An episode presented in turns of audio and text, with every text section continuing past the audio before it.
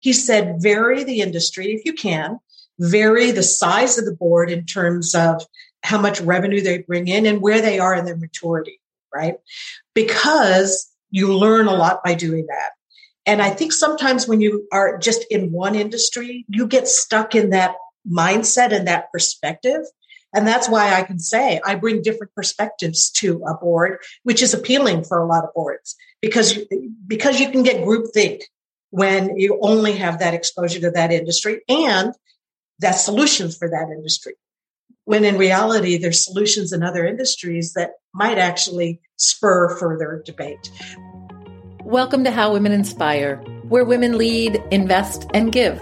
I'm your host, Julie Castro Abrams, founder and CEO of How Women Lead and managing partner of the venture firm How Women Invest. Feminist, social justice warrior, mother, friend of 50,000 plus badass women, and an expert at helping top executive women get on boards and break down barriers for women entrepreneurs, investors, and social impact activists. In this podcast, we interview women influencers and leaders from across the globe who are in the C suite, founding companies, investing, and agents of change. We'll share stories of how women lead. We'll provide insights and data, tips you can put into action, and get to know the women who have fiercely and unabashedly stepped into their power in leadership and opened doors for other women like you. We discuss topics ranging from the journey of getting a board seat, how we can counter cultural frameworks that change the way the world views women leaders, what we're doing to close the gender funding gap, and driving equity for women in all aspects of life and career. My goal is that after every episode, you walk away feeling inspired, unstoppable, ready to level up and step into your power and influence. I want to break down the cultural narratives that hold us back collectively and those messy messages you heard that are taking up way too much of your brain space. I want you to know you're invited in because I know that together we can change the culture change opportunities, and create the future we want for our daughters and sisters and friends. This is our time. Are you in? Welcome to today's episode of How Women Inspire. Today's guest is someone very dear to my heart who I have known for almost two decades. One of the most kind, responsible, disciplined philanthropists and leaders that I've ever met. Evelyn Dilsaver is the CPA by training, spent the first 17 years of her career in audit and finance as, and was a controller for US Trust for Charles Schwab as the CFO and chief administrative officer for US Trust that which is a wealth management firm. She then actually transitioned and became president and CEO of the Charles Schwab investment management firm. She was responsible for all aspects of that business. She grew it to over $200 billion while generating a billion dollars in revenue. Evelyn was one of the first Asian women board directors in the United States of America. She has served on several public and private boards, and currently she serves on the public company boards of Tempur Sealy, Health Equity, and Ortho Clinical Diagnostics of course, she's the audit committee chair for all of them. And she serves on large private companies like a global consulting firm, Protiviti and REI. And she previously served on large private company boards, including Blue Shield of California. And she's played leadership roles in really important nonprofit social impact organizations around the country. She has been the chair of the Commonwealth Club, such a great resource for all of us, the Blue Shield Foundation, the co chair of Women Corporate Directors, and she was the chair of my board at the Women's Initiative for Self Employment. I am so honored to have you as our guest today, Evelyn. How are you doing? I'm doing great, Julie, and thank you for having me on here. What a great introduction. Okay, Evelyn. So you've had such an illustrious career. I imagine there have been some bright times and some challenging times. Do you have a theme song that you listen to during your roller coasters? You know, Julie, I will be controversial in that I didn't have a theme song. Ah. Whenever I had uh, tremendous challenges, I would go for a walk.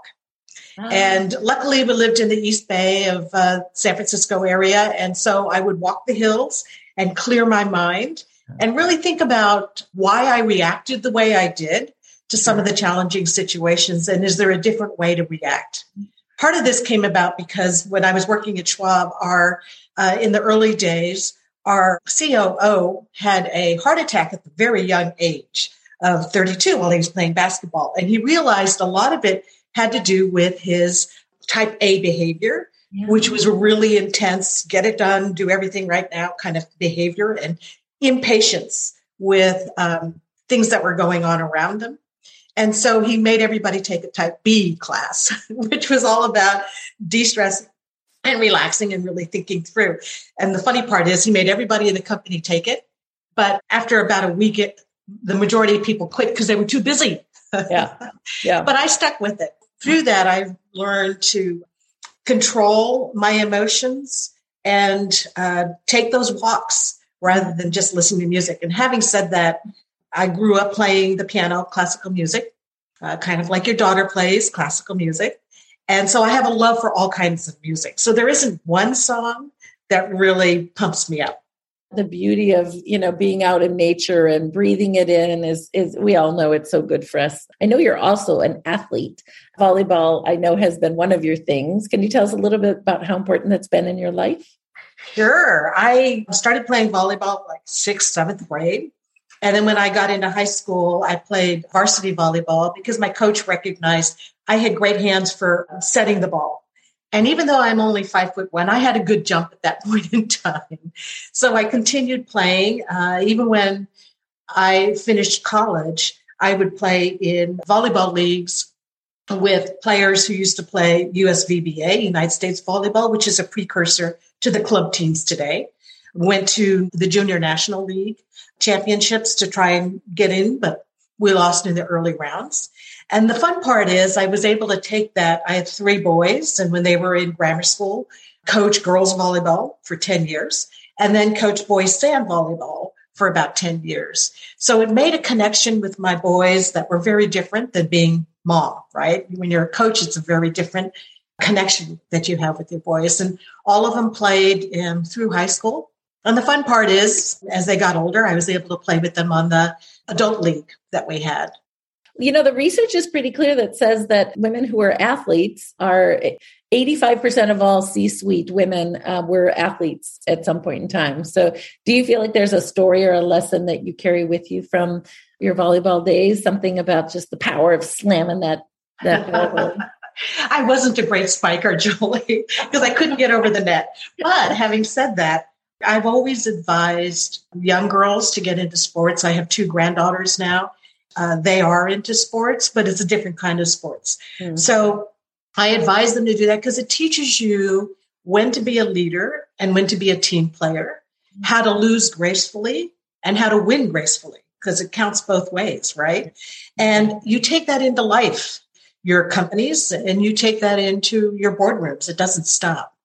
Well, I've I've seen you in action. Uh, you were my board chair for a long time, and I feel like that's exactly what I see from you. You sit back and you listen, and then you step up in with strength. But you uh, you're so balanced in how you lead, which is really wonderful.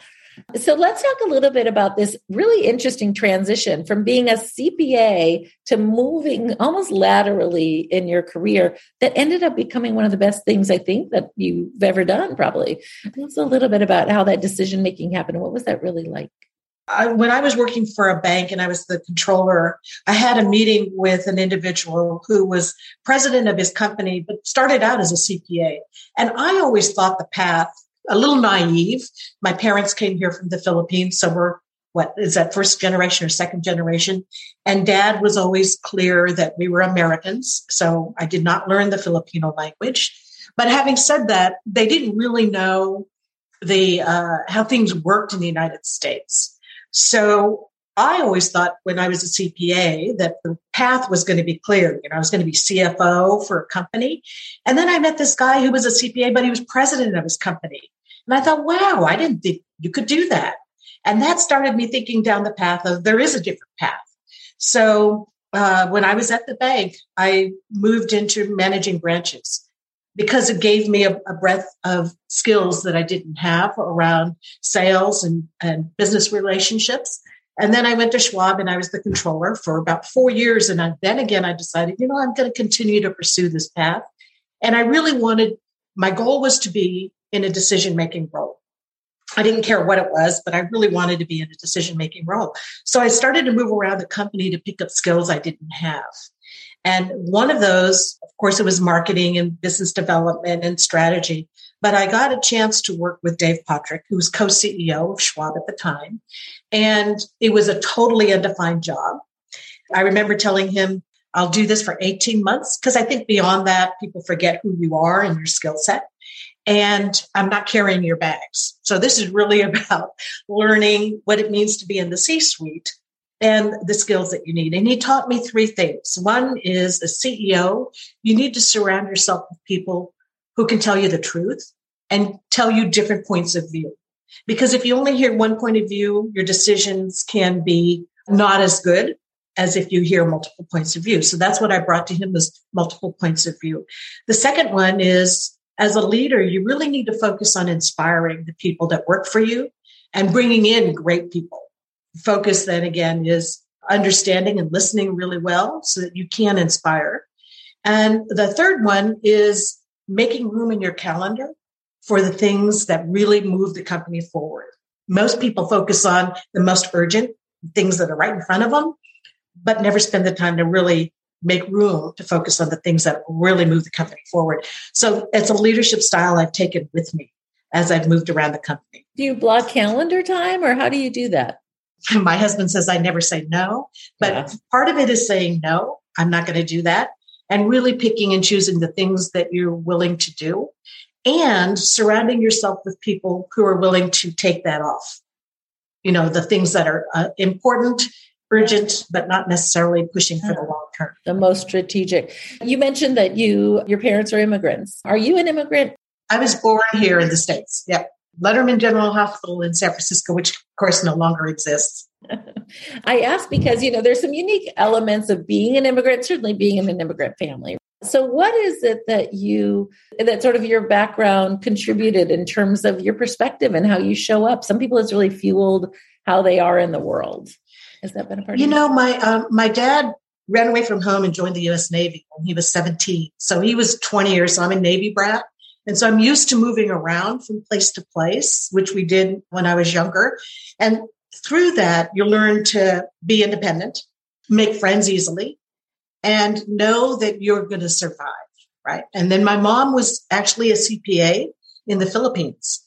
And she stopped working when we came here so she could raise the three of us, my brother and my sister and myself. And, but there was never a question about education. We were going to get a college degree. There was never a question that we were going to be self sufficient. And so I don't think I had the same messages that sometimes you get when you're an immigrant uh, about how far you can reach. It was always you can reach anything you want, right? There was never a hesitation. so that. proud of you. I can only imagine. Do you think they even understand how important you are? No. right. They're like, could you please unload the dishwasher, Evelyn? Yeah, right. Uh-huh. it's always interesting to see. Yeah. When you try to explain what you do, they get that glazed look on their face. Exactly. Uh-huh. Yes. Exactly. Right. My my son came back from college and went to an event where I was speaking in front of three or four hundred people. He goes, Mom, sometimes I forget you're a person. Yeah. yeah. Personhood right here. So so you're on a bunch of boards right now. How are you balancing all of that? How do you create the space to be so strategic and forward looking? Uh, because you got that's a lot of things to juggle, a lot of people to hold in your heart. Yes. Well, I'm lucky in that my portfolio is diverse. So it spans consumer products and healthcare and fintech and consulting. And so I'm learn constantly learning but what I also bring is perspective, and that's how I talk about it. Because I span multiple industries and I chair audit committee, the issues are really the same. And so you can leverage the things that you learn from one to the other. And some industries are ahead of others in terms of their control processes and so forth. And so you can take those learnings and adapt them to the particular industry that you're in. I'm also lucky in that they have different year ends. So it gets to spread out the workload and it's not all at the same time. And I don't take on a board unless the calendar meshes because I believe once you've made that commitment, you need to attend 100% and be there. And as audit chair, I also do one on ones with the controllers, with the CFOs, the external auditors, and internal auditors once a month so that I stay abreast of what's happening in the organization, one. And two, to develop the relationship. I mean, it could be a 15 minute call, but it's so that when something does happen in the organization, they feel good about being able to call me and tell me what's happening before they've come up with a solution. Right. And that's the important part. It's no surprise, especially when you're in that audit chair role. Yeah, absolutely. So, for those of you out there who are wondering about how people sort of think about a portfolio for their board, I'd love to hear from you. Why is it so important that you're in different industries? You've talked to me about that a couple times. You know, you don't want all financial services or all healthcare. What? Why is that? Yeah, the reason I like the diverse portfolio. In fact, Dave Pottruck was the one that gave me that advice when I started down this path. He said, vary the industry if you can vary the size of the board in terms of how much revenue they bring in and where they are in their maturity, right? Because you learn a lot by doing that. Mm-hmm. And I mm-hmm. think sometimes when you are just in one industry, you get stuck in that mindset and that perspective. And that's why I can say I bring different perspectives to a board, which is appealing for a lot of boards because, because you can get groupthink when you only have that exposure to that industry and that solutions for that industry. When in reality, there's solutions in other industries that might actually spur further debate. In addition, as you think about strategy, uh, there are strategies, for example, what Uber has done can be applied to other industries, but people don't think about it that way, right? So when we were when Blue Shield, and Blue Shield is a very forward-thinking organization in trying to change how healthcare is delivered to consumers. But to, in order to do that, they have to change the whole ecosystem. It's not just Blue Shield. And we, we talked about it in terms of Uber changed the whole ecosystem. It wasn't just how you drive a car. They changed how you paid for it, how you as a consumer interacted. And that's the way we need to think about it. So having a diverse portfolio brings you a broader perspective into an organization or an industry that could be uh, too insular in their thinking.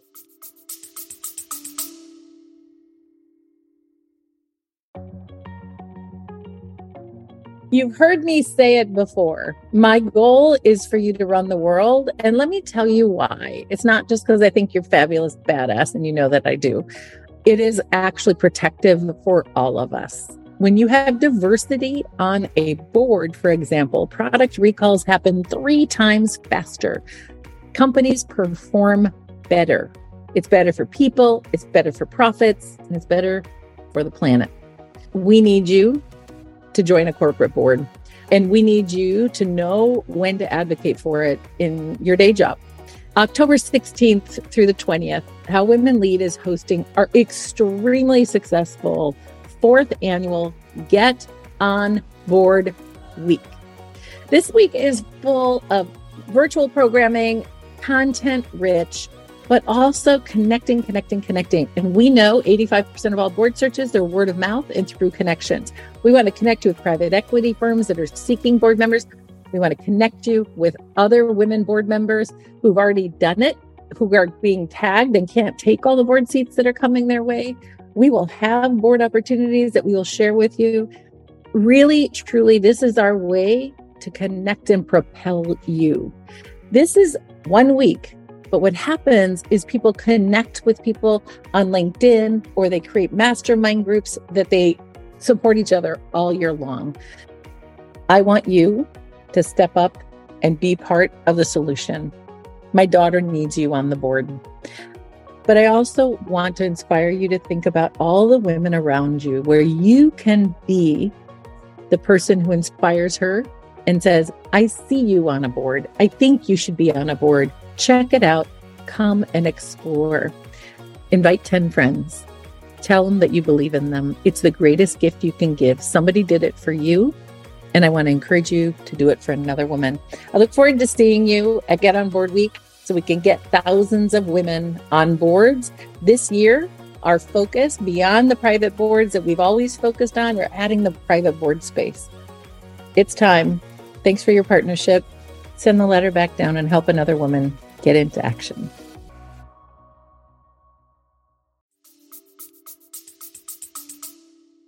Well, I know that women in menopause now have a better bed. Uh, that's one of the things that you brought to one of your boards. What are some of your favorite board stories, like the biggest impact or those moments where you're like, oh, like I, I got this? Uh, yes. So you're talking about my Tempur Sealy yeah. board. And yes, we do have a great bed. It blows air up through the bed. That's the newest addition. Oh, right. But uh, I introduced them to a company I met a, a, gentleman at the NACD, National Association of Corporate Directors conference. He was working with a small startup in Santa Cruz that tracked your sleep and told you whether you slept better or not, right? It's, it fit between the mattress and the foundation, and others have done this one. But I thought, wow, you know, Tempur is a technology kind of company trying to make your sleep better. Wouldn't it be great if you could know how you slept? So I visited this uh, company down in Santa Cruz with the head of sales, and we brought it back to Tempur. Now they have a bed that actually tracks your sleep. You can look at it on your um, connects with Alexis or any of those devices that then tells you how you sleep. But the even better thing is it helps you if your partner snores, which mine does. It actually raises, senses the snoring and raises the bed. So it's just a few inches so it stops you from snoring. I know, I know, it's great. And initially, when they brought it on board, this it took a couple years to get it to work right with all the other things going on with the mattresses, but it's now one of their top sellers. So yeah. I think you need to continue to look out for things that will help change your industry and the perception of your company. Well, I love that. I mean, you're such an interesting person because you're like the audit committee chair. And then you're also like on the cutting edge of some innovation. And is innovation something that you thrive in, in, seeking out? Like how do you play in this sort of you know growth and innovation space?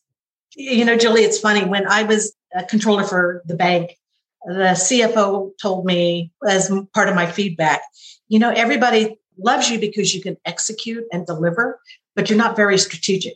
I thought hmm what does that mean? Because you know you can have strategy but if you can't execute it doesn't matter how good your strategy is right? So i've always been the kind of person that really believed in execution but i really pondered that thought about strategy. And strategy to me now is really thinking about how does this industry how is this industry going to change? And what do we do to prepare for that change? You may not know what it is so so let me give you an example I'm on the board of Health Equity, which is a provider of uh, the largest health savings accounts in the country. And it's really a way for people to save to pay for their health care and for retirement, if you will. That's probably the best tax savings vehicle around. Having said that, is that the vehicle that will be around 10 years from now? Is there a different way that people are going to save for paying for health care? Which, you know, you spend 80% of your health care expenses in the last six months of your life. So you might as well save up for it now, right? So is there a different vehicle? I don't know. But if there is, how are we preparing ourselves for that? Well, I feel like you're like the best question answer I've ever met. I mean, obviously, people talk about that being an important skill in the boardroom, but I feel like you ask it in such a respectful way that really encourages people to sort of push their thinking. How did you learn how to do that? Is it naturally something you do, or did somebody, you know, support you and, and model it for you. Yeah, that leads to another story. I think in the boardroom, somebody once said it's like being a grandparent. You come in, you give them advice they don't want, and then you eat all their food and then you walk away, which I thought that's a pretty funny way to, to do this. But having said that, some of the best boards that I've had have people who know how to ask a good question to ask the insightful question, which is better than an insightful comment, I think, because the insightful question generates discussion.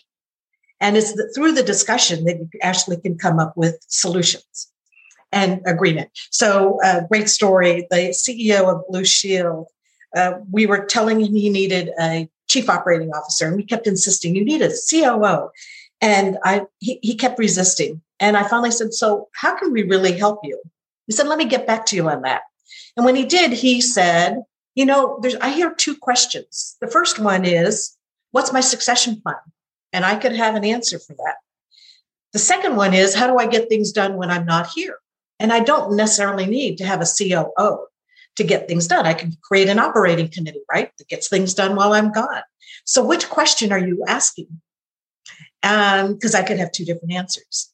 And I thought, wow, that's really powerful. So, we ended up creating an operating committee because what we were worried about was how do you get things done? So, I've learned to ask the question here's what I'm worried about. How are you responding? How are you going to solve that? The funny part is, I take this to my other board and they're all saying, John needs a chief operating officer. And uh, I stopped and I said, well, wait a second.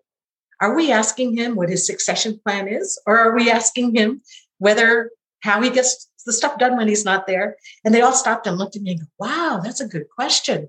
And two minutes later, it was, he needs a COO. So sometimes, you know, when you're on a board, you're, you're on there because of your leadership skills, and it's hard not to be directive. And what you have to learn to do is to ask those insightful questions that generate the discussion. And I've learned that in spades. Yeah, I feel like I learned that the hard way and probably still in the learning journey. You know, I think yeah. back and I kind of want to apologize for anyone who was on a board with me when I was 30 years old. Uh, so, okay, how did you get on your first board? How did I, it sounds like Dave Pottruck planted the seed for you, but what was your first corporate board seat and how did it come about? Yes, my first board seat was on Long's Drugs, which uh, many of those in the Bay Area know that name. Um, very famous pharmacy like a Duane Reade on the East Coast. I was approached by a recruiter who saw my name on San Francisco's 100 most influential San Francisco Business Times 100 most influential list, liked my background, called another recruiter who knew me, Eunice Asani, and Eunice recommended me highly. So we met she says, I think you're going to be right for long Drugs, which I was. I joined their board. I had to get permission from Chuck Schwab to be able to do that. And then um, we got along so well, the recruiter and I, that she put me on the board of Aeropostale, which was team clothing. And uh, when they saw my bio, they said, Oh, she knows nothing about retail. And the recruiter uh, said, But you have to meet her because her she is all about the aero culture.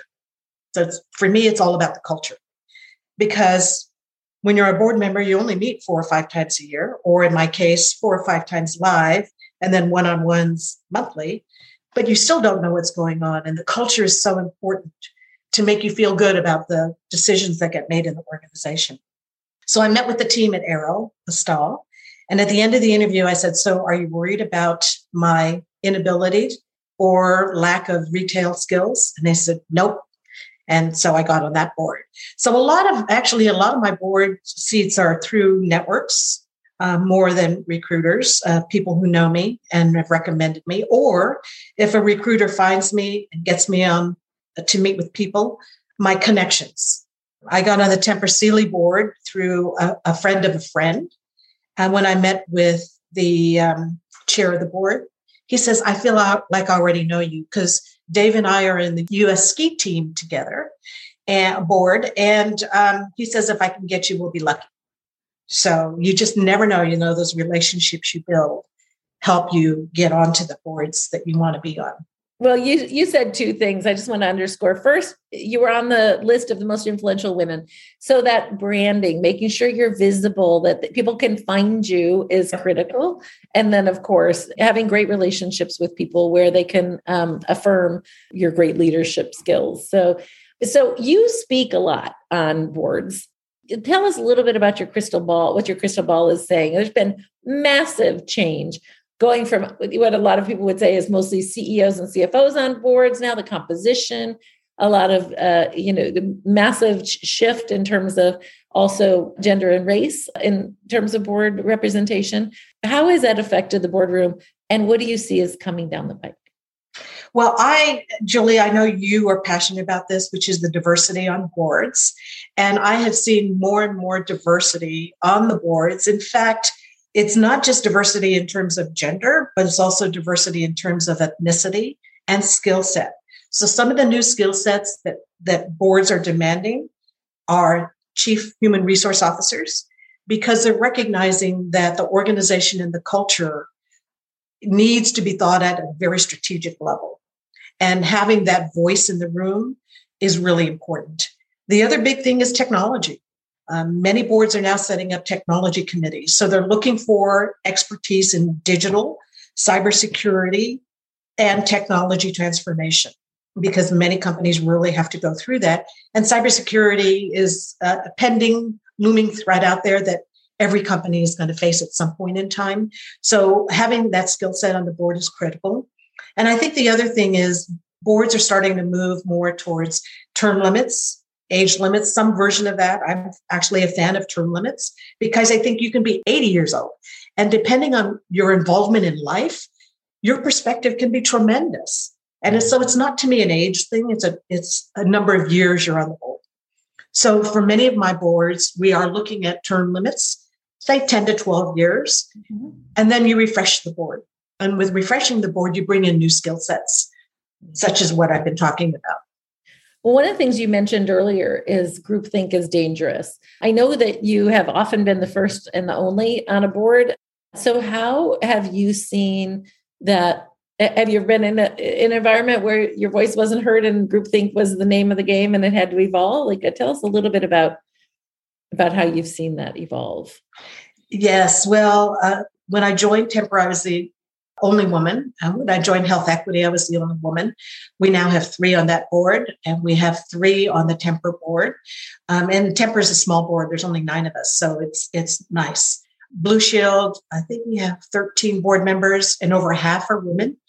We have five committees, and women lead four of them, and we have a woman chair of the board. So I've seen it change dramatically. When you're the only voice in the room, you learn to ask questions rather than need directives. So that's why I talked about earlier about asking the thought provoking question. And then you find alliances in the boardroom, people who, who recognize that women can add a good voice to the room. And sometimes it could be the oldest guy in the room. So it surprises the heck out of me. I was in one board meeting where we were talking about how we advance and bring up leaders in the organization that are, are, are different whether it's a gender or racial ethnicity. The CEO was saying, Well, I just kind of look out for them. So there was no formal program. And the oldest gentleman in the room, who was in his late 70s, said, That's not good enough. And I, and I thought, Yay, I'm not the only voice here saying you need to have a more structured leadership program. And, and not just because as CEO, you want to pick somebody out, right? So you have to find the people that, just like in anything else in business, you have to find people that are aligned with how you think and continue to foster that relationship so that you represent more than just one voice. So when you're on a board and it has half women and five four of the five committees are run by women, do you see any different energy? Are the conversations different? Are people preparing? Supposedly, the research says people up game more. Everybody re- prepares more when you have diverse voices in a room, as opposed to relying on Joe always having the answer. You know, I'm lucky, and, part of that is um, because I pick companies based on their culture. And when I ask, when I do interview, I do ask what the board dynamic is like, because I don't want to be on a board where you voices are shut out and there's one powerful voice in the that just not doesn't make it fun. So I am lucky that way. I think does the conversation change in the room? Uh, yes, I would have to say it's much more aware of the cultural ramifications of some of the decisions and that you have discussions about that. We're much more aware of body language in the room. And so you can talk about the tenseness, if there is tenseness in the room, in executive session, because we always have executive sessions both before and after. And the executive sessions are without the management team, and in many cases, all cases, without the CEO, with and without the CEO. So you can have those really strong discussions about people and culture rather than just the business. So you have had just an extraordinary career and still lots more to go. What do you think are some of the biggest either skills or things that you've learned that have benefited you in in throughout your your life and your career? Uh, well, I think you know, being a good listener. It's amazing how many people don't really listen because they're so trying to prepare for an answer. The second one is, uh, besides listening, is having empathy for the individual. Third is really all about accountability for yourself and then holding others accountable for what they say they're going to do. And I think that's what true leaders really do is they hold others accountable and then they care about the people that work with them and for them. And it it transcends business life. It also applies to anything that you do in your in your home life, right? In your personal life. And um, to me, that's what makes it different. I, and the other thing I would have to say is curiosity. Not enough people are curious. It's amazing how many times I've met people and they talk all about themselves, but they never ask, So, what do you do? Not that that's important, or what are you passionate about? Or, mm-hmm. you know, what do you like to do, right? Outside of work. There's no curiosity. Mm-hmm. That to me is amazing. Like, would you maybe be a knitter or something yeah, like that? Something like that, right? do you make jewelry? What do you like to do when you're not working? well, I, I say that because I know that that's been a, a, fun thing that you that you have done. So, um, outside of your boards, what are you doing these days? You're hugging your grandbabies, uh-huh. um, and you're are you still knitting? I'm still knitting. When I left Schwab, I, you know, I started knitting when the boys were young and they were all playing sports. So when my oldest was in a swim team for eight hours, what do you do? Uh, right? I remember. Keep your hands busy for that one or two minutes that they're actually swimming, right? And then um, the other two played baseball. So it was six hour doubleheader games and I was sitting there and I needed to do something. So um, I took up knitting. And then when I left Schwab, I took the master knitting courses to be able to be a master knitter. So I still do it for relaxation. And when I'm on airplanes for six hours, you know, there's only so much reading I can do and then I can knit. Well, there's some data that says that creative activity is actually really important for your brain to be strategic. So once you started knitting, maybe that's when you sort of crossed over to the strategy goddess. It um, could have been. You're going to say something else. and then I took up um, beading. So, you know, making gorgeous jewelry. My husband and I love to travel. So we travel a lot for the Commonwealth Club and just on our own with a lot of different countries. Just one to expose the our family to the culture. So we always traveled when the kids were young to Italy and to Europe and uh, England and uh, Asia. And I do a lot to South America. So I think that exposure to culture, different cultures, again, gives you a much broader perspective and appreciation for what this world has to offer. Indeed. You, just talked about the Commonwealth Club. You have led in some really important and exciting philanthropic organizations. How did you pick those organizations and what has it meant to you in your life? Uh, you know, Julie, my passions are about empowering women, which I've always done ever since I started coaching girls in volleyball and then you and I were on Women's Initiative for Self Employment. It was really all about empowering women, and you empower through education. The Commonwealth Club is really about educating and giving a broad perspective for people across all dimensions. And the belief is if you get exposed to different points of view, you can't help but either change your mind or rethink how you do things. I'm on the board of Cal State East Bay, which is my alma mater. And again, it's because it's about education, but Cal State East Bay happens to be one of the largest diverse communities, campuses in the United States outside of Hawaii. And about 60% of our students are first generation college grads. So for me, education is so important in lifting people up to what they, their full potential. Women corporate directors is also about making sure that we help others become in the seats of power, if you will, through uh, mentoring. So that's been my passion, and that's how I select. I think the nonprofits do take up way more time than the for profits do, do but I, I, get a lot out of it in terms of um, seeing people lift themselves out of where they are, and they're both, whether it's their thinking or their economic status, do better for the world. Yeah. Well, you and I, um, for many years, worked with low income women to start their own businesses and did some financing for them. I hope that you um, are experiencing this, but I get an email or a call at least once a week from one of our alums who are just doing great work. A couple people who've sold their companies after 20 years of running them. One of our Bake Sale Betty is actually at that Chase Stadium. I don't know if you've seen them at the basketball games. Wow a number of our uh, the women that you helped so long ago are are helping other people and having great uh, great success over time. So so the impact that you've had has been it's had a huge ripple effect in the world and i hope you feel really great about that. You know i heard a great quote julie i, I can't remember who said this but um, god gave us two hands one to lift ourselves up with and the second one to lift somebody else up yeah. Well, and I know that you liked buying jewelry from some of those entrepreneurs as well. So, uh, if we had a room full of a bunch of eight year old girls, what would your words of wisdom be to those girls? Wow. Eight years old. You know, I don't know that they really know what they want to be. So, you can be anything you want to be, I think is really what I would have to say but I don't think they know what they want to be at that age. And even at 18, you don't know what no. you want to be, right? Very few do. And sometimes even at the age of 30, you don't know what you want to be. But and and saying to somebody pursue your passion, most people don't know what their passion is, and you don't find out about that till later. So I would have to say explore all possibilities.